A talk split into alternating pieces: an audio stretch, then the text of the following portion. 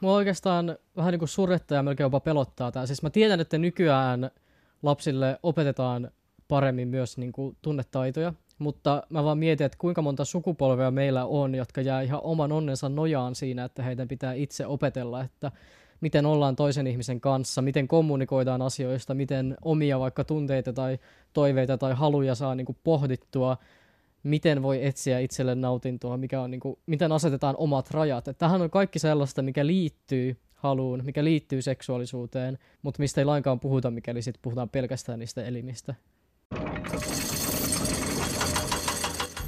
Aikoinaan terveystiedon tunneilla rullailtiin kyllä kortsuja banaaneihin, mutta halusta siellä ei puhuttu mitään. Nyt sen sijaan puhutaan. Tässä Vastapainon podcastissa syväluetaan tietokirjoja ja puntaroidaan niitä vaihtuvan lukijan kanssa. Mä oon Juho Kankaanpää ja tää on Painavat asiat.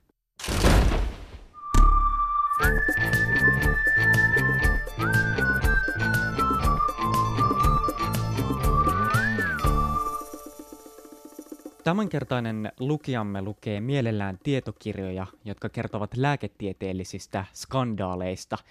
Ensimmäinen suuri tietokirjaelämys oli kuitenkin hyvin toisenlainen. Kerrotaan, että viisivuotiaana lukijamme vaikuttui kirjasta Barnens A till Ö, ja se löytyy muuten lukijamme kirjahyllystä edelleen. Sakris Kupila, mitä sanoja tuossa tietokirjassa oikein esiteltiin? Siinä oli kaikenlaisia sanoja, esimerkiksi ahven, akvaario, alus, fakiri, viikuna, korva. Kaikenlaisia, mikä nyt pientä ihmistä voisi kiinnostaa maailman menosta. Mitä sulle jäi siitä erityisesti mieleen? Oliko joku artikkeli, jota sä et unohda millään? No mä opin siitä ensimmäisen kerran, että kuinka paljon viikunoissa on sokeria, etenkin kuivattuina. Eli ihan todella paljon. Ja mä olin jotenkin vaikuttunut tästä, mä en tiedä minkä takia, mutta se on ehkä se, mikä eniten jäi mieleen tästä. Tämä on tämmöistä viisivuotiaan terveysvalistusta.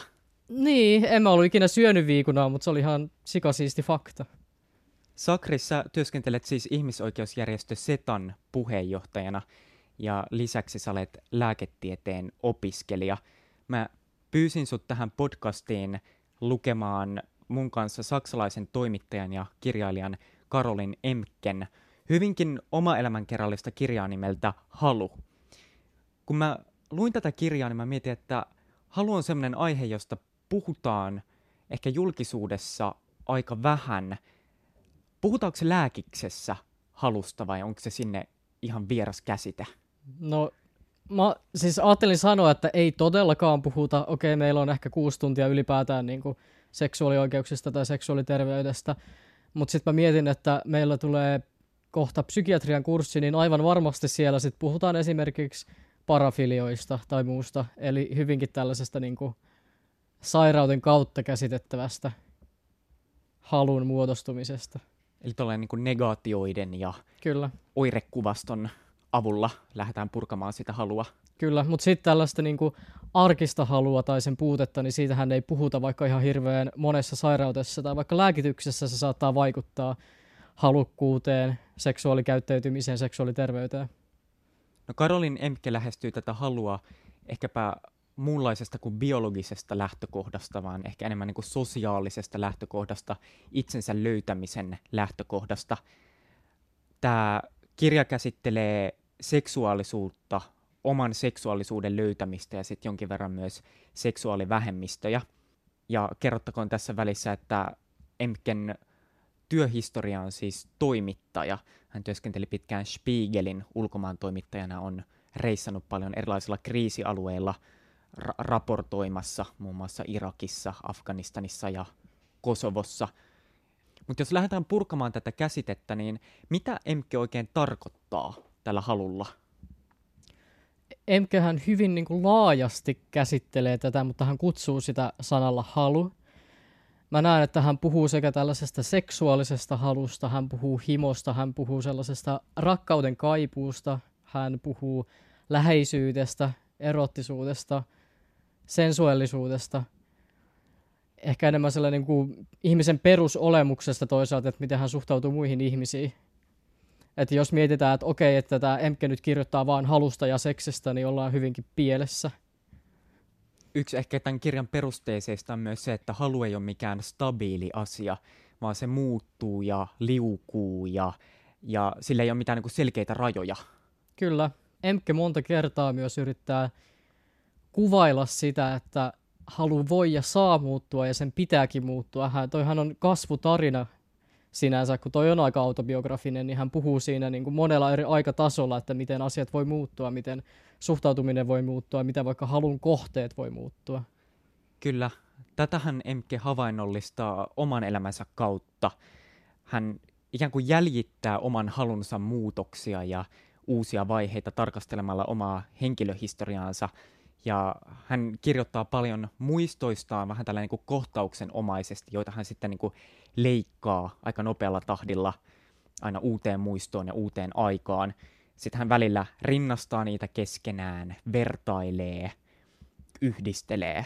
Mutta erityisesti hän keskittyy omiin lapsuus- ja nuoruusvuosiinsa, ja nyt puhutaan siis 70-luvun lopusta ja 80-luvun alkupuolesta Länsi-Saksassa. Minkälainen mielipideilmasto siellä oikein vallinnut? Miten homoihin ja seksuaalivähemmistöihin on silloin siellä suhtauduttu? Emmekä kuvaa sitä aika hyvin, että se oli sellainen murrosvaihe. Emmekä kuvaa sitä, että toisaalta homoudesta ei puhuttu oikeastaan lainkaan. Ihmiset ei ymmärtänyt välttämättä, että homo, homoja on olemassa. Heitä ei ehkä tunnistettu arjessa. Monet homot ei itse tiennyt olevansa homoja, koska ei ollut sanoja. Toisaalta hän kertoo siitä, että esimerkiksi aihetta käsittelevissä lehdissä, niin kuin seksiä käsittelevissä lehdissä, niin alettiin puhua homoudesta, saatettiin tehdä kolumneja homoudesta, saatettiin esittää kysymyksiä homoudesta. Ja se oli aikaa, jolloin siihen alettiin suhtautua kuitenkin pikkusen vapaammin, ei enää kielletty, että tätä nyt ei ollenkaan ole olemassa, tätä ilmiötä. Toisaalta myöhemmin Enke vaikka kertoo siitä, että kuinka poliitikkojen uraa on voitu yrittää tuhota sillä, että on alettu levittää huhuja siitä, että he ovat homoja. Ja toisaalta hän kertoo myös siitä, että miten ne poliitikot sitten jotenkin äkkiä kieltää sen, että, no, että en mä nyt ainakaan homo ole, mikä toisaalta kertoo siitä, että homous on jotain, mistä silloinkin haluttiin päästä eroon. Niin, ehkä tätä aikakautta leimaa niin kuin kaksi asiaa, ja toinen on ehkä jonkinlainen vaikeneminen ja kieltäminen, ja toinen on sitten puhdas tietämättömyys. Emkehän kuvaa omaa tietämättömyyttään myös tuossa kirjassa tosi paljon ja kirjoittaa siitä, että samaan aikaan kun hän on painiskellut oman seksuaali-identiteettinsä kanssa nuoruudessaan, niin on ollut valtavia alakulttuureja, joissa seksuaalivähemmistöt on taistellut omista oikeuksistaan, on järjestetty erilaisia klubeja, mutta hän on ollut jotenkin tyystin tietämätön siitä maailmasta. Se maailma ei ole kerta kaikkiaan avautunut hänelle, kunnes sitten paljon paljon myöhemmin. Kyllä. Uh, sä mainitsit myös ton lehtikirjoittamisen, mitä sen aikaisissa lehdissä on kirjoitettu tästä aiheesta, ja Emkki käsittelee tämmöisiä Bravo-nuorten lehtiä ja niiden numeroita. Mitä niissä oikein kirjoitettiin homoudesta? No siellähän se on sellainen vähän niin kuin demi, että saattoi lähettää kysymyksiä. Mä en tiedä, voiko demiin enää, mutta ainakin aiemmin saattoi.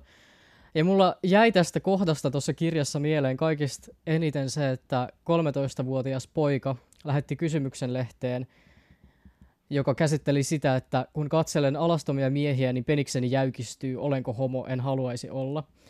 Ja sitten se vastaus oli toisaalta käsittämätön, mutta toisaalta hyvinkin tuttu myös nykypäivänä. Se vastaus oli suurin piirtein, että vain koska peniksesi jäykistyy, kun katselet alastomia miehiä, niin luulet olevasi homo.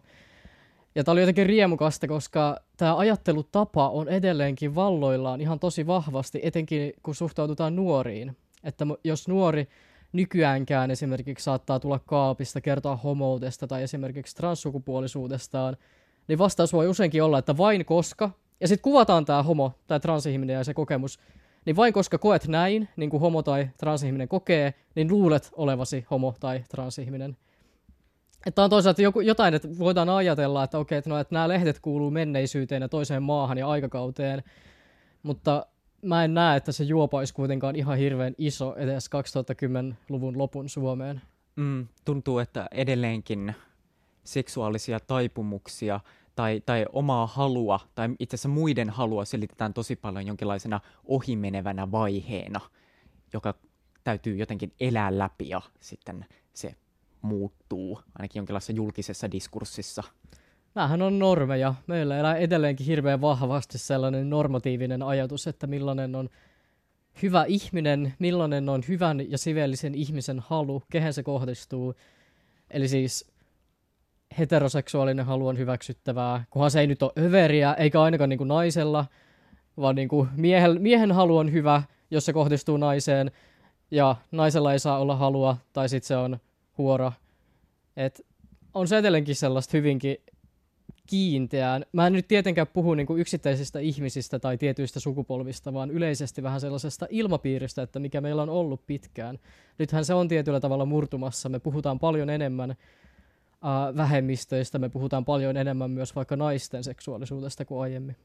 Palataan vielä tuohon 70-luvun alkuun taitoskohtaan. Täytyy myös muistaa, että homoseksuaalisuushan oli kriminalisoitu Saksan liittotasavallassa vuoteen 1969 saakka. Ja esimerkiksi Emken synnyinvuonna 67 yli 2000 miestä tuomittiin homoudesta.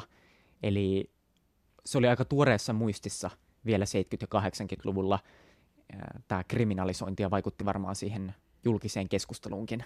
Varmasti. Ja myös se, että homoushan on ollut sairausluokituksessa pitkään vielä senkin jälkeen, mikä toki on omiaan luomaan mielikuvia sitten homoudesta ja homoista.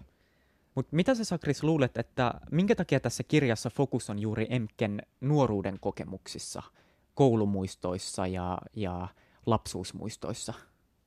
Tämähän on autobiografia. Hän on pohtinut omaa historiaansa. Jos puhutaan niin kuin nuoruudesta, koulusta, niin nähän on tilanteita, mitkä hyvin vahvasti antaa suuntaa elämälle, mitkä ohjaa kehitystä pitkältikin.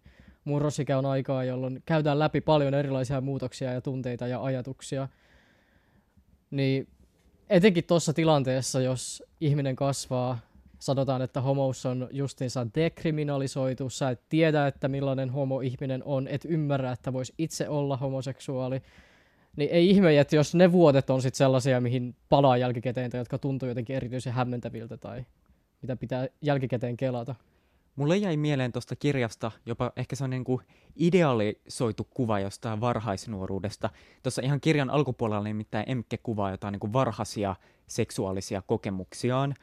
Ja äh, mulle välittyi niistä semmoinen kuva, että ne tapahtuu ikään kuin jonkinlaisessa luonnontilassa tai alkutilassa. Eli ikään kuin seksuaalisuutta ennen kuin sitä osataan mitenkään nimetä tai kategorisoida – mutta sitten sen jälkeen, kun astutaan jotenkin koulumaailmaan niin instituutioiden suojiin, niin mä oon lukevinani, että MK jotenkin väittää, että sit mukaan astuu kaikki niin rajoitukset ja paineet ja luokittelu. Kyllä, ja häpeä ja normit ja muut. Tämä kirja alkaa tosi rajulla kohtauksella. Emke muistelee kouluaikojensa niin kuin hyvin etäiseksi jäänyttä luokkakaveria Danielia – ja aika nopeasti lukijalle selviää, että Daniel on tehnyt myöhemmin nuoruudessaan itsemurhan.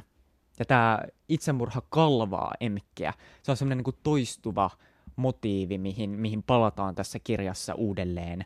Jonkinlainen syyllisyys tai suru tai tietämättömyys siitä, että minkä mm. takia Daniel teki itsemurhan. Ja Emkehän spekuloi aika rohkeasti siitä, että tämä itsemurha saattaisi liittyä nimenomaan haluun tai siihen, että Daniel ei ole löytänyt omaa haluaan tai tapaansa toteuttaa sitä. Mä jäin miettimään tätä tosi paljon, koska Emke esittää siis todella jotenkin rohkean väitteen ihmisestä, jota hän ei ole koskaan tuntenut.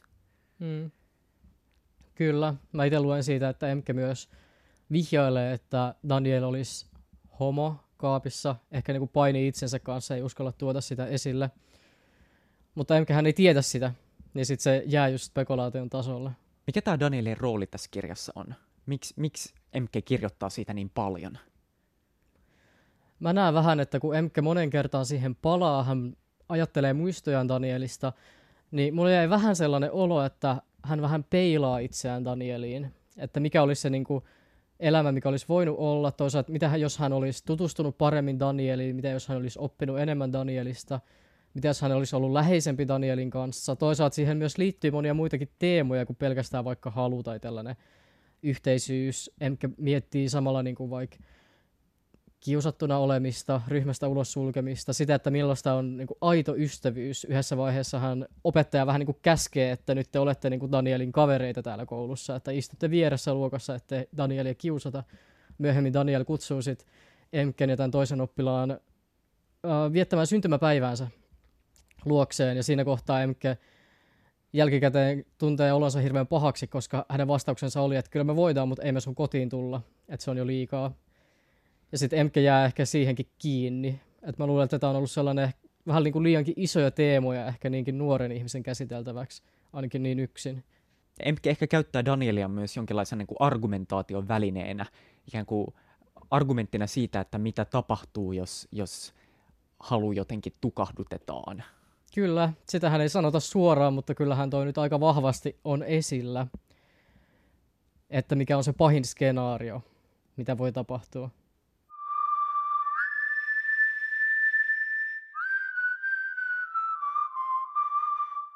Niin kuin tässä podcastissa on tapana, niin mä oon valinnut meille katkelman tästä kirjasta. Tässä katkelmassa Emke muistelee koulunsa seksuaalikasvatusta.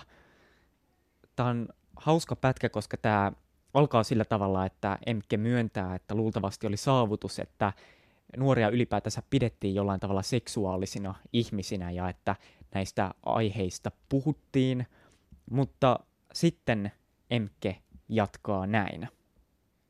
Seksuaalikasvatuksessa selvitettiin pelkästään lisääntymistekniikkaa. Oppikirjassa oli kaavamaisia piirroksia, joissa esitettiin pitkittäiset läpileikkaukset naisen ja miehen ruumiista. Elimet ja sukuelimet oli merkitty kapeilla nuolilla kuin kirurgista toimenpidettä varten, jota ennen assistenteille täsmennetään, mihin kohtiin heidän pitää asettaa puristimet. Kaikki oli siististi nimetty ja numeroitu, Jokaisella osalla oli kuvaus ja mekaaninen tai biologinen funktio. Ehkä siitä syystä asia oli puheena biologian tunneilla. Kaavioiden puolesta, jotka muistuttivat letkuineen ja putkineen halkaistuja auton moottoreita, aihetta olisi voitu yhtä hyvin käsitellä fysiikan tunneilla.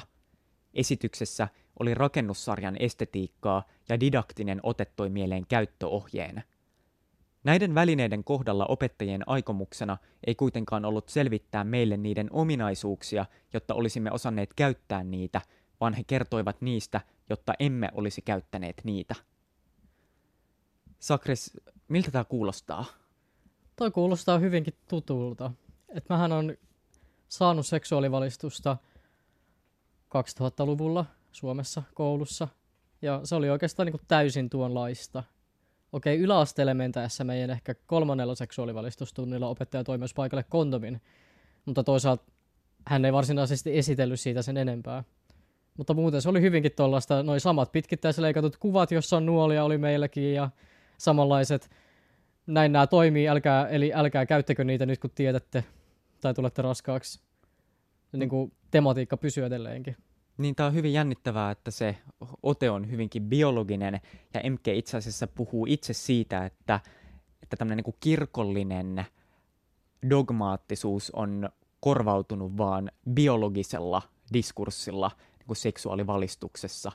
Että jos aikaisemmin puhuttiin siitä, että mikä on jotenkin moraalisesti oikein, mitä saa tehdä, niin nyt seksuaalikasvatuksessa puhutaan vaan siitä, että miten elimet toimivat, mitä, minkälainen on ihmisen ruumis.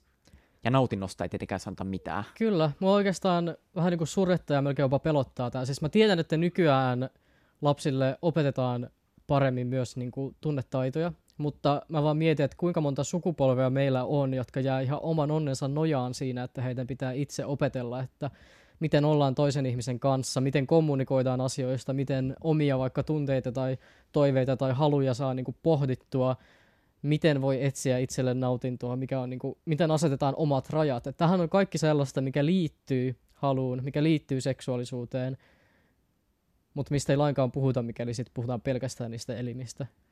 Tämä on jännä, kun mä luin Halua, mulle tuli mieleen toinen kirja, toimittaja Anu Silverbergin Äitikortti, kirjoituksia lisääntymisestä.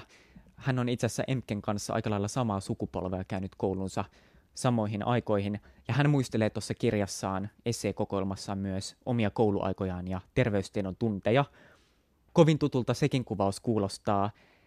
hän muistelee niin, että noilla koulun tunneilla se opetus ainakin naispuolisille oppilaille on aina ollut se, että ei tarvitse harrastaa seksiä, jos ei halua, ja vaikka haluaisi, niin silloinkaan seksiä ei tarvitse harrastaa, ja että tytöille on nimenomaan opetettu, että miten sanotaan ei, ja se on ollut jotenkin keskiössä siinä opetuksessa, mm.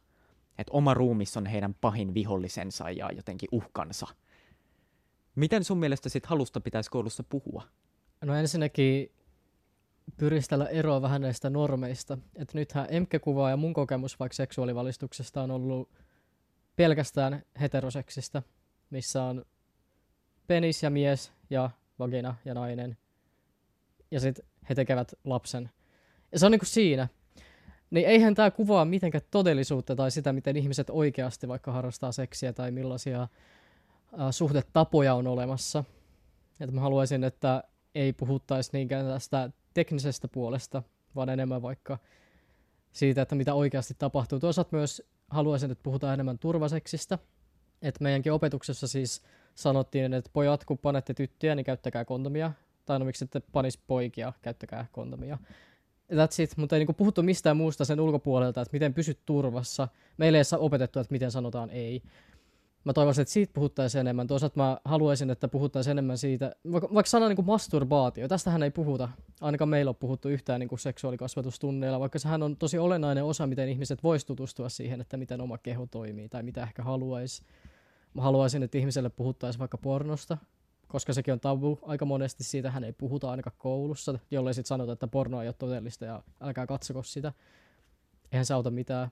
Ja tilastojen puolesta noin kaikki asiat on kyllä oppilaille jollain tavalla tuttuja, mutta kyllä. koulussa niistä vaietaan. Sen takia me tarvittaisikin sellaista siis ehkä niinku kehitystasoista, selvää, niinku turvallista ehkä tilaa, missä näistä voisi puhua, koska harvoin nyt niinku vanhemmat puhuu näistä asioista ainakaan sille ei-kiusallisesti.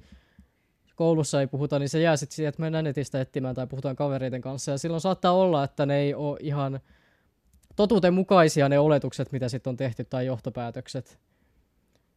Mä uskon siihen, että kyllä niin kuin lapsi ja nuori voisi tarvita ehkä joku aikuisenkin, joka voisi kertoa asioista, ja toisaalta omalla esimerkillä näyttää, että nämä ei ole mitään sellaisia, mitä pitäisi peitellä, tai mistä pitäisi olla hiljaa, tai mitä pitäisi hävetä. No, toi katkelma, minkä mä äsken luin, niin se havainnollistaa musta laajemminkin tämän kirjan asennetta erilaisia instituutioita kohtaan. Miten sun mielestä kouluinstituutio Emken näkökulmasta vaikuttaa haluun? Tukahduttavasti, rajoittavasti, poistavasti. Tämä Emken siis kouluinstituutio on aika väkivaltainen myös. Ylipäätään ihmisen persoona on tukahduttava. Joskus saattaa olla, että opettajatkin on siinä mukana, vähän niin kuin kiusaajan roolissa. Ja vaikuttaa siltä, että Emke on sekä odottanut että iloinut siitä, että kun on päässyt koulusta pois – ja sitten sen jälkeen ehkä löytänyt, vähän niin kuin puhjennut kukkaa, saanut etsiä sitä omaa polkuaan elämässä. Mä oon lukevinani tuosta myös semmoista äm, ehkä fukolaista ajattelutapaa, vaikka MK ei sitä suoraan nimeäkään, eli ajatuksia jotenkin siitä, miten erilaiset instituutiot muokkaa ja muuttaa, rajoittaa yksilöitä, ja samalla yksilö oppii paitsi tarkkailemaan ja kontrolloimaan muita, niin myös jotenkin kontrolloimaan itseään. Kyllä. MK kirjoittaa tietysti tuossa kaiken kritiikin keskellä tosi paljon myös oman halunsa löytämisestä. Miten MK sen löytää? Monimutkaisesti ja vaiheikkaasti. hän useammassa kohtaa kuvaa sitä, että nuorempana hän ihastui miehiin, rakastukin heihin, saattoi harrastaa seksiä miesten kanssa ja myös nauttia siitä – ja sitten hänellä oli vähän sellaista ehkä muototonta se, niin kuin hänellä oli halua, mutta hän ei ehkä osannut sitä löytää tai sanottaa tai jotenkin nähdä. Sitten hän kertoo käännekohdasta, että hän tapasi tällaisen naisen, joka oli aivan upea. Ja siinä, siinä hetkessä hän tajusi, että hän haluaa tuota naista. Ja sitten se enkele jotenkin valkeni, että okei, että mä haluan tätä naista, haluankohan mä muutenkin naisia, mikä juttu tää on, poistaako tää mun niinku historian siitä, että mä oon, mä oon halunnut miehiä, Toisaalta Emke sitten myöhemmin kuvaa, että okei, että se, että hän vaikka aiemmin halusi miehiä, ei tarkoita sitä, että hän ei nyt voisi haluta naisia. Tai toisaalta se, että hän nyt haluaa naisia, niin ei tarkoita sitä, että hän ei pystynyt vaikka nauttimaan siitä, että hän on miehen kanssa. Hän vaan pitää naisista enemmän. Hän myös kuvaa niitä uusia niin kuin, ulottuvuuksia, mitä hän on sit löytänyt tästä halustaan, että hän haluaa, hän kuvaa siis hyvinkin jossain kohtaa graafisesti ja kuvailenkin siitä, että hän haluaa herätä naisen sylistä ja hän haluaa maistaa naista ja jotenkin olla suhteessa naisen kanssa. Sakris, mä oon pyytänyt sua myös valitsemaan tästä kirjasta katkelman. Mitä sä oot oikein meille valinnut? Mä oon löytänyt tällaisen katkelman, missä puhutaan vähän siitä, että mitä vähemmistön edustajassa nähdään. Emke monessa kohtaa puhuu siitä, että jos kuuluu vähemmistöön, niin kuinka normitettu sit oikeastaan onkaan. Toisaalla hän puhuu siitä, että miten ehkä vähemmistön edustajiin kohdistuu vielä enemmän painetta olla mahdollisimman jotenkin normatiivinen ja muiden vähemmistöedustajien kanssa samankaltainen, jotta sitten olet hyväksytty vähemmistöedustaja. Toisaalta sitä, että Emke monessa kohtaa tuossa kirjassa – ehkä pyristelee eroon siitä, että okei, että jos olen homo, niin olenko pelkästään aina homo? Miten voi tuoda esille niitä muita puolia itsestä? Miten voi oikeasti tulla nähdyksi? Jos Emke, Emke pohtii siis sitä, että jos hän määrittelee itsensä homoksi, niin haluaako hän tehdä sen, jos siitä johtuu se, että aina sitten koko loppuelämän ajan ihmiset sitten näkee hänet vain homona, koska sehän ei Emkelle ole niinkään iso asia tai elämää määrittelevä tekijä, vaan se vaan on. Aivan. Ole hyvä, lue katkelma. Näemme miehen höyhenboa harteillaan ja näemme hänessä transvestiitin. Näemme kaksi naista kulkemassa käsi kädessä ja pidämme heitä lesboina. Kaikki tämä vaikuttaa yksiselitteiseltä. Nyt voidaan kysyä, mitä tapahtuu, kun näkökulmat muuttuvat, kun etsimme näkemistämme hahmoista toisia hahmoja. Mitä silloin tapahtuu? Silloin kun etsimme höyhenboa miehestä isää, joka hän ehkä onkin. Silloin, kun etsimme lesboparista viulisteja, joita he ehkä ovatkin. Kun näemme kipapäisessä miehessä rugbyn pelaajan, joka hän ehkä onkin. Työttömyyspäivärahan saajassa rakastajan, joka hän ehkä onkin. Trisomisessa lapsessa onnellisen olennon, joka hän ehkä onkin. Tästä huomaa sen, että Emkehän ei siis tuossa kirjassaan, kun hän puhuu vähemmistöistä, niin hän ei puhu pelkästään seksuaalivähemmistöistä, vaan hän puhuu vähemmistöistä ylipäätään. Tämä on hyvin tällaista niin kuin vähemmistötemaattista, tämä hänen tekstinsä, ei pelkästään sateenkaariaiheisiin keskittyvää. Kyllä, ja juuri tässä katkelmassa hän lähtee vielä jotenkin avaamaan tätä keskustelua laajemmalle. Ää, minkä takia sä valitsit juuri tämän katkelman? Tämä on aika vahva katkelma. Ja tämä on jotain, mitä mä haluaisin, että etenkin siis enemmistön kuuluvat ihmiset ehkä tietoisestikin ajattelis, koska tosi usein käy just näin, että nähdään vaikka kaksi naista käsi kädessä, ja sitten tulee se niinku ehkä, niin jos näyttää siltä, että he eivät ole vain ystäviä, niin tulee niinku automaattisesti sellainen leima, että no, lesboja. Tai jos sä näet ihmisen, joka näyttää tietynlaiselta, tulee heti se leima, että okei, okay, no hän on nyt tällainen. Se jää tosi vahvasti. Ylipäätään ihmisen ensivaikutelmathan on tosi vahvoja että miten tästä voitaisiin päästä yli. Tähän on ihan hirveän toisauttavaa ja toisaalta niin kuin yksilön kannalta hajottavaa, jos kaikki se, mitä ihmisessä nähdään, on vaan sitä yhtä. Et mulla siis omakohtaisesti, mä oon joutunut paljon käsittelemään tätä, että mä oon 16-vuotiaasta saakka ollut esillä ja mediassa ja tehnyt sateenkaari- ja sukupuolivähemmistöjen puolesta ihmisoikeustyötä. Ja sitten tiedetään, että mä olen transsukupuolinen ihminen ja sit mä oon monta vuotta ollut aina se transihminen. Ja se on aina mun titteli. Ja se on aina se ainoa asia, mistä musta kysytään ja mitä musta kerrotaan ja minkä kautta ihmiset näkee mut. Vaikka se ei oikeasti ole arjessa enää niin mitenkään määrittelevä asia. Nyt mä oon siis tietoisesti, kun mä oon aikuistunut, niin pyrkinyt tästä eroon vähän ehkä ravistelemaan oman esimerkin kautta osoittamaan ihmiselle, että on niin kuin muutakin. Niin sit mä saatan just tällä tavalla niin kuin vaikka kertoa, että mä olen vaikka lääketieteen opiskelija, tai mä johdan ihmisoikeusjärjestöä, tai mä teen tutkimustyötä, tai mä kasvatan huonekasveja, tai mä tykkään hirveästi hyvästä kahvista. Et siihen tulisi vähän niitä ulottuvuuksia. Miltä se on tuntunut, että sä oot typistynyt ikään kuin yhden ominaisuuden kuvaksi julkisuudessa? Siis pahalta. Ja tämä just tajusin, että mulla tuli myös vähän sille hyväksi käytetty olo, koska mä olin tosi nuori, kun musta tehtiin ensimmäinen hyvinkin klikkejä kalasteleva artikkeli. Mä oon onnellinen, että sitä ei enää löydy, koska se oli aika kamala ja aika raastava. Ja silloinhan typistetään ihminen toisaalta stereotypiaksi, toisaalta sellaiseksi esineeksi, jota niin kuin voidaan tarkkailla tai kauhistella tai jotenkin niin kuin saada jotenkin tyydytystä itselle siitä, että nyt jotenkin tätä toista ihmistä vaikka säälitään tai se on niin eksoottista, että oi, ai että, että tällaisiakin on. Ja sitten mä just mietin, että mitä se niinku tekee ihmiselle itselleen tai psyykkeelle. Et kun, jos mullakin monta vuotta on niinku jotenkin nähty pelkästään siinä ihmisellä, ke, niinku mun puolesta on kerrottu sellaisia, tehty sellaista tietynlaista tarinaa, mikä on tosikin jotenkin traaginen tai väkivaltainen tai raastava, niin ihminenhän alkaa itse uskoa siihen, tai just sitä, että miten normit vaikka kapeuttaa myös ihmisten omaa käsitystä itsestään tai mihin pystyy, niin sit sitä vastaan joutuu jotenkin tietoisesti taistelemaan tai niinku asettamaan niitä omia rajoja. Ja tämä on selvästi sellainen havainto, että tämä ei sijoitu ainoastaan 80-luvun Länsi-Saksaan, vaan on selvästi voimassa edelleen. Oikeastaan nykyään on just tullut tietoa siitä, että siis tänään luin uutisia, että Suomessa on niin kuin entistä vahvemmin syrjitään vaikka ulkoisesti erilaisia ihmisiä. Niin kuin vaikka etenkin siis vammaiset ihmiset on nyt saanut kokea tosi paljon syrjintää. Mikä on just sitä, sä näet ihmisen, että sille, että toi on vammainen. Ja se on siinä. Ja sä et enää näe sitä ihmisenä. Tai tossa on tummaihoinen ihminen. Se on tummaihoinen ihminen. Mutta päästäänkö siitä sitten enää yhtään enemmän, enempää niin kuin pidemmälle? Tuossa on tollainen ihminen, jolla on tällaiset vaatteet, hänen on pakko olla jotakin. Ja tämä on jotain siis, mitä jos...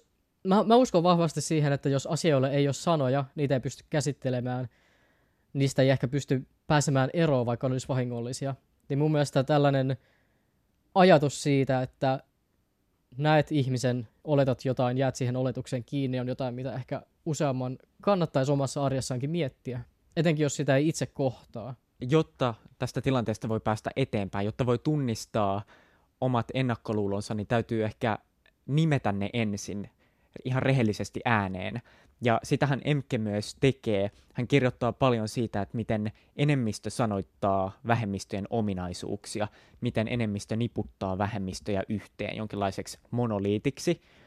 Ja hän purkaa myös paljon erilaisia diskursseja, eli puhetapoja siitä, että miten seksuaalivähemmistöistä on puhuttu.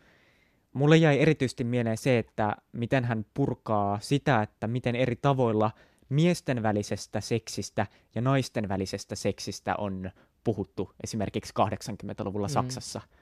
Minkälaisia ne erot on? No ne erothan on sitä, että ei teknisesti ottaen mun mielestä naisten välistä seksiä ole vaikka niinku kriminalisoitu. Se ei ole niinku ollut ikinä asia, koska sitä ei ole edes ymmärretty. Aina kun on puhuttu homoseksuaalisuudesta, niin on ajateltu, että se on miesten välistä seksiä. Edelleenkin, jos äh, vetotaan vaikka siihen, että homot on väärin raamatun kautta, niin silloinkin puhutaan vain miesten välisestä seksistä. Meillähän on, niin kuin, jos puhutaan niin kuin, homoseksuaalisista miehistä ja naisista, niin meillähän on ollut hyvinkin erilaiset tilanteet, erilaiset kulttuurit, erilaiset ongelmat, mutta siitä ei edelleenkään oikeastaan edes puhuta. Niin, Emkehän väittää tuossa kirjassaan, että, että koska naisten välistä seksiä ei, ei kriminalisoitu aikoinaan, niin hän, hän sanoo, että syy on se, että perustustuomiolaki-istuin ei ole edes osannut kuvitella naisten halua tai naisten välistä halua. Et se on jotenkin niin käsittämätön ajatus, että sitä ei ole edes niin kuin, osattu ottaa huomioon. Mä en yhtään epäile tätä. Siis sehän on niin, että naiset on etenkin tietyissä paikoissa saanut olla hyvinkin pitkälti sellaisia kuin on. Ja sitten jälkikäteen ollaan puhuttu vaan siitä, että, no, että heillä on tällaisia hyviä ystäviä tai täällä on tällaisia vanhoja piikoja tai on jotenkin ohitettu se, sen suhteen laatu, mitä ihmisillä on voinut olla. Esimerkiksi Suomessakin, jos mietitään vaikka Huve Janssonia, niin sehän on hyvin pitkälti tällaista, että hänellä on vain ystävätär, jonka hän, kanssa hän nyt sattumoisen asuu ja on hyvinkin läheinen. Ja sattumalta näin. Mutta ikinä puhuta siitä, että saattoiko olla, että he olivat vaikka suhteessa keskenään. Niin Emken mukaan myös naisten välisestä halusta on puhuttu jonkinlaisena niin kuin hoivaavana ja lempeänä haluna, kun taas sitten vaikka joku miesten välinen halu on sitten ollut enemmän jotenkin sellaista niin kuin energistä, vimmaista tai jopa hillitöntä tämmöisessä niin kuin julkisessa mm. diskurssissa. Mä näen, että tämä on edelleenkin aika pitkälti siis niin.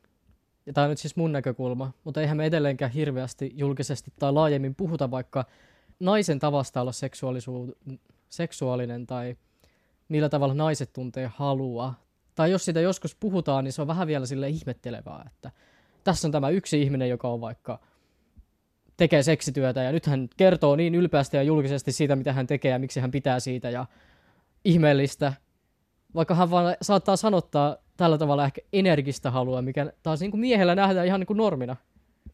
Toisaalta mitä jos mies sanoisi, että hänellä on hyvinkin pehmeä halu, hän haluaa olla jotenkin alisteinen tai että hyvinkin lempeästi häntä kohdellaan. Toisaalta se nykyäänkin varmaan tuntuisi vähän tosi omituiselta ja sitten saattaisi tulla, että ihmiset alkaa sitten huudella, että no kaikki näköisiä asioita, mitä en ehkä halua nyt tässä toistaa siitä, että mikä hän on nyt mieheä, jos hän onkin tällainen pehmo. Yleisesti varmaan keskustelu halusta ja seksuaalivähemmistöjen halusta on muuttunut sekä ympäri Eurooppaa että varsinkin Yhdysvalloissa sitten 80-luvulla, kun alettiin puhua HIVstä ja AIDSista. Ja silloin ehkä käynnistyi joku tämmöinen vähän demonisoiva yliseksuaalisoiminen, mitä vähemmistöille tehtiin. Mm. Tämähän on siis, täällä on pitkät juuret, puhun nyt niin nykypäivästä taaksepäin, että silloin kun sanotaan vaikka, että okei, että no kyllä homot on ihan ok, mutta miksi ne nyt tulee tänne niin kuin tuputtamaan tätä seksuaalisuutta ja seksiä niin kuin käsissä pitävät kiinni kadulla. Tai sillä homot on ok, mutta kun hän nyt vaan niin kuin ole homoja. Vähän niin kuin tällaista ajatusta, niin sehän on sitä ajatusta, että homoseksuaaliset ihmiset ajattelisi aina seksiä, harrastaisi aina seksiä, haluaisi kaikkia koko ajan, jotenkin typistetään se ihmisyys seksiin. Ja tähän ei pidä paikkaansa. Toisaalta nykyäänkin esimerkiksi transihmiset on niinku sekä yliseksuaalisoituja ja fetisoituja että aliseksuaalisoituja. Nähdään, ja siis monet vaikka sanotaan lesboparit tai lesbot ylipäätänsä, niin katsotaan, että ne on yhtä aikaa niinku objekteja, saatetaan pitää niinku vähän niinku fetissinä, meillä on ihan hirveästi vaikka lesbopornoa, ja sitä katsotaan ulkoapäin, mutta toisaalta ei ehkä nähdä sitä, että millä tavalla sitten vaikka lesbo voisi olla seksuaalinen, toteuttaa seksuaalisuuttaan. Ei nähdä sitä, että transihminen voi olla spontaanisti seksuaalinen, hänellä voi olla jonkinlainen seksuaalinen identiteetti, seksuaalinen halu. Että joko sä oot niinku yliseksuaalisoitu objekti tai aliseksuaalisoitu objekti. Ja niitä voi olla jopa samanaikaisestikin. Kyllä. Näiden puhetapojen lisäksi Emke tarkastelee myös erilaisia puhetapoja, mitä hän on kohdannut toimittajavuosinaan ää, matkoillaan, reportaasimatkoillaan. Emke on myöhemmin ollut paljon kirjoittamassa ympäri Lähi-Itää, esimerkiksi muslimienemmistöisessä Gaasassa, jossa Emke ei voi paljastaa omaa homoseksuaalisuuttaan, tai jos voi, niin hyvin rajoitetusti ja, ja harkiten. Miten Emke sun mielestä analysoi esimerkiksi Gaasan tämän yhteiskunnan suhdetta haluun? No mulla ei eniten siis vahvasti mieleen se, kun Emke puhuu siitä, että hän tapasi naisia ja yritti kätellä, ja nainen kavahti. Ja jälkikäteen hän oppi, että nainen ei ymmärtänyt, että hän on nainen. Ja mä ite, mulla itselle siis jäi mieleen enemmän se, että miten, miten Emke puhuu niin kuin kulttuurisista stereotyypeistä tai siitä samasta ehkä tietämättömyydestä. Hän puhuu siitä, että ei nämä naiset tiennyt, että nainen voi olla lyhyt tukkoinen ja hänellä voi olla housut. Toisaalta hän just puhuu, että hän tapasi siellä ihmisen, joka oli tiettävästi mutta hyvinkin niin kuin peitellysti homoseksuaalinen mies. Ja tästä ei vaan puhuttu, ja hän ei itsekään puhunut siitä, tämä niin kuin kyseinen henkilö. Ja jotenkin se oli asia, mikä oli olemassa, mutta mistä vaan, se oli niin iso tabu, että siitä vaan ei puhuttu yhtään. Joo, toi ajatus tabusta on tosi vahva tässä kirjassa. Ja Emke myös kirjoittaa tabun heikkoudesta, eli, eli siitä, että tabu ei voi koskaan nimetä tarkasti kieltämänsä asiaa, koska se tarkoittaisi sen tabun rikkomista, ja sen takia vaikka seksuaalisuuteen liittyvät asiat on hyvin epäselviä, koska niistä Kyllä. ei voi puhua, ja kukaan ei oikein tarkalleen tiedä, että mitä tässä itse asiassa pelätään. Ja sen takia on helppo tehdä oletuksia, jotka ei pidä paikkaansa, mitkä tähän liitetään, vaikka siitä, että homo näyttää jonkinlaiselta, jokin on vaikka syntistä. Tai vaikka se tietyllä tavalla ehkä tabu, jos kun ajateltiin, että ehkä liittyen siihen epäselvyyteen, että okei, että HIV on Jumalan rangaistus homoille ja se jotenkin mystisesti vaan niin kuin hyppää homosta toiseen. Siitäkin ehkä kuvataan sitä, että on asia, joka ei tiedetä, jota ei tiedetä ja se pelottaa, ei ihan tiedetä mikä pelottaa, ei tiedetä tarpeeksi. Sitten sit tulee tällainen ehkä tosi niin kuin iso hiljainen vyyhti. No Emke löytää tabun käsitteen ainakin Lähi-idästä, mutta tabuja ei ole pelkästään muualla, vaan niitä on täällä meidän keskellämme. Sakris, minkälaisia haluun liittyviä tabuja meillä vielä on täällä 2010-luvun lopun Suomessa? Tämä on vaikeaa, koska eihän me puhuta Suomessa tabuista. Vaikka sellaisia ehkä on. Ei, siis, ne on tabuja, ei niistä, niinku, ei niistä puhuta. Mutta esimerkiksi yksi tosi vahva tabu, mikä, mitä siis mä kohtaan arjessa tosi paljon, en omakohtaisesti, vaan välillisesti, on esimerkiksi vammaisten ihmisten seksuaalisuus. Se on tabu. Siitä ei puhuta. Siitä ei haluta, että se on olemassa. Sitä yritetään niin kuin kaiken keinoin jotenkin vaan häivyttää mielestä. Mutta toisaalta mun mielestä myös tabu, tai ainakin asia, mistä ei puhuta, on aseksuaalisuus. Että mitä jos ei ole seksuaalista halua, tai mitä jos ei ole seksuaalisia toiveita, mitä jos asiat ei kiinnosta itseään, mitä jos ihminen ei vaikka halua olla parisuhteessa tai seksuaalisessa parisuhteessa tai muuta.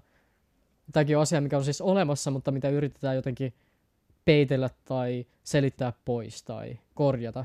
Niin, se ei mahdu semmoiseen normaaliuden muottiin. Jos puhutaan moninaisuudesta tai halusta, niin sehän on skaala. Sehän menee siitä, että ei, ei ole tällaista siihen, että on vaikka tosi paljon halua ja moninaista. Jos mietitään normaaliutta tai normeja, niin tähän kaikki on niinku ihan tavallista. Mutta sitten se normin raja on vaan vedetty johonkin kohtaan siihen niinku välille, että pitää haluta, mutta ei liikaa ja tietyllä tavalla – Mä haluaisin nostaa tästä kirjasta vielä yhden katkelman esille ihan tästä kirjan loppupuolelta. Tässä pätkässä Emke muistelee hetkeä, kun hän oli ystävänsä häissä, ja hääseremoniat oli jo suoritettu pois alta, ja sen jälkeen on aika mennä hääaterialle, johon on kutsuttu kaikki juhlavieraat. Ja juhlavieraiden paikat on myös nimetty, niin kuin monesti häissä on, eli siellä on jonkinlaiset kutsukortit pöydässä osoittamassa, että mihin pitää istua – ja Emke löytää paikkansa, istuu alas. Hiljalleen hän alkaa huomata, että kaikki häihin kutsutut homot on ohjattu samaan pöytään. Ja siinä he sitten istuvat yhdessä ja kummastelevat tätä asiaa. Aluksi tämä huvittaa ja sitten sen jälkeen se alkaa ärsyttää Emkeä ihan valtavasti ja aiheuttaa jonkinlaisen niin kuin kapinallisuuden äh, haaveen. Ja tämähän on ehkä aika tämmöinen niin tuttu tilanne, että enemmistö yrittää toimia jotenkin sensitiivisesti ja toimia oikein seksuaali- ja sukupuolivähemmistöjä kohtaan, mutta itse asiassa tällä hyvää tarkoittavalla eleellä onnistuukin pahentamaan sitä tilannetta ja loukkaamaan. Mm. Onko sulla jotain tuoreita esimerkkejä tällaisesta toiminnasta? Mm. Toi oli siis hyvin kiusallinen kohtaus mutta ymmärrän varmasti, että näin on tapahtunut, koska toihan on sitä, että jaetaan niin kuin, ihmisiä niin kuin meiksi vieraiksi ja sitten noiksi homovieraiksi. Ja mä oikeastaan peilasin tätä siihen mun katkelmaan, minkä mä äsken luin, että mitä jos me oltaisiin nähty näiden ihmisten taustalta se, että okei, okay, tässä on vaikka opettaja ja sitten tässä on niin kuin raksa ihminen. Että mitä jos sitten kaikki opettajat olisi ollut omassa pöydässä ja sitten siellä olisi ollut niin kuin sekä heteroita että homoja. Mun on nyt vaikea keksiä mitään sellaista niin kuin omakohtaista, koska musta tuntuu, että se on jotenkin niin yleistä, että ajatellaan, että on nämä ihmiset ja sitten on nämä transihmiset. Okei, näin niin kuin mun opintojen ja niin kuin tulevan työelämän ja ehkä koke- niin kuin potilaskokemusten kautta, niin sehän on aivan superyleistä, että lääkärit ajattelee, että meillä on nämä potilaat ja sitten meillä on nämä niin kuin transpotilaat.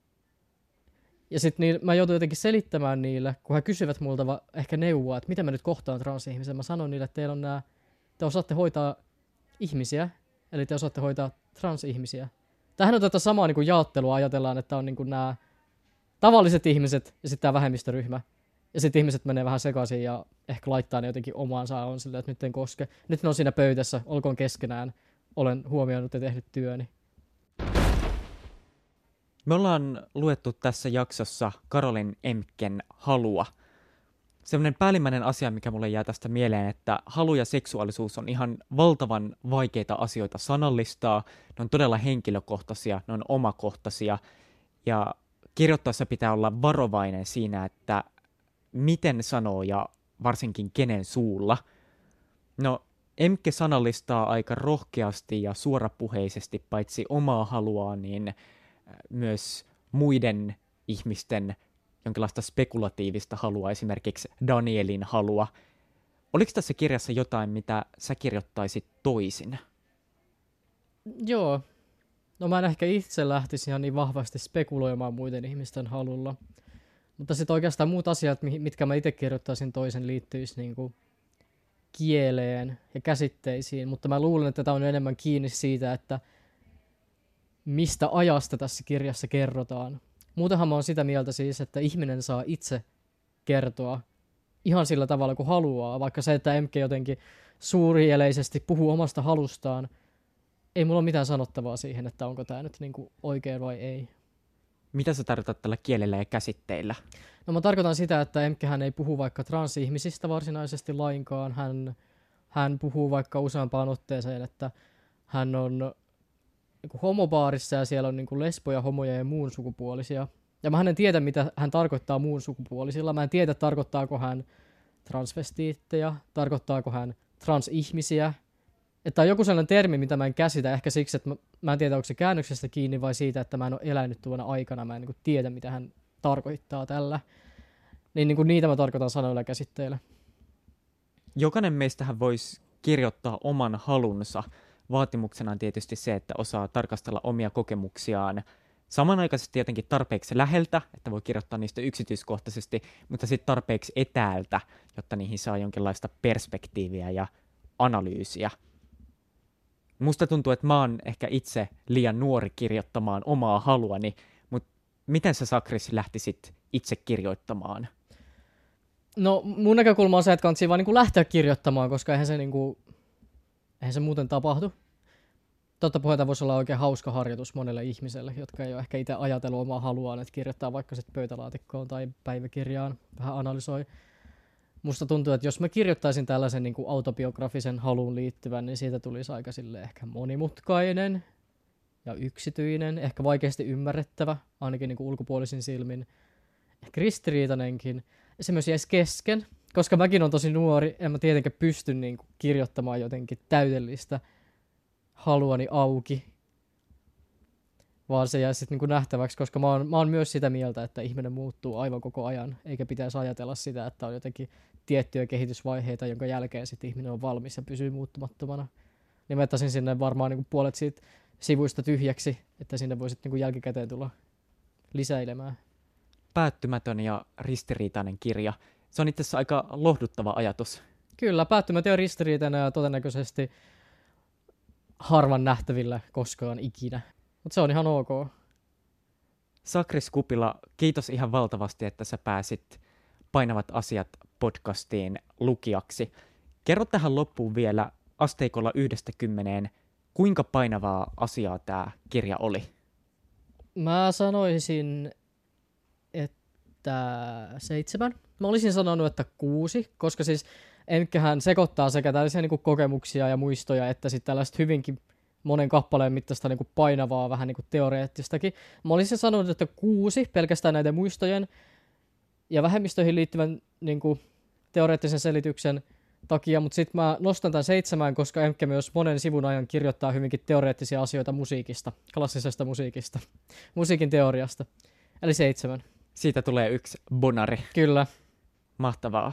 Tämä on siis Vastapainokustantamon podcast Painavat asiat, ja minä olen Juho Kankaanpää. Ensi jaksossa mukana taas uusi lukija ja uusi tietokirja. Moi moi! You.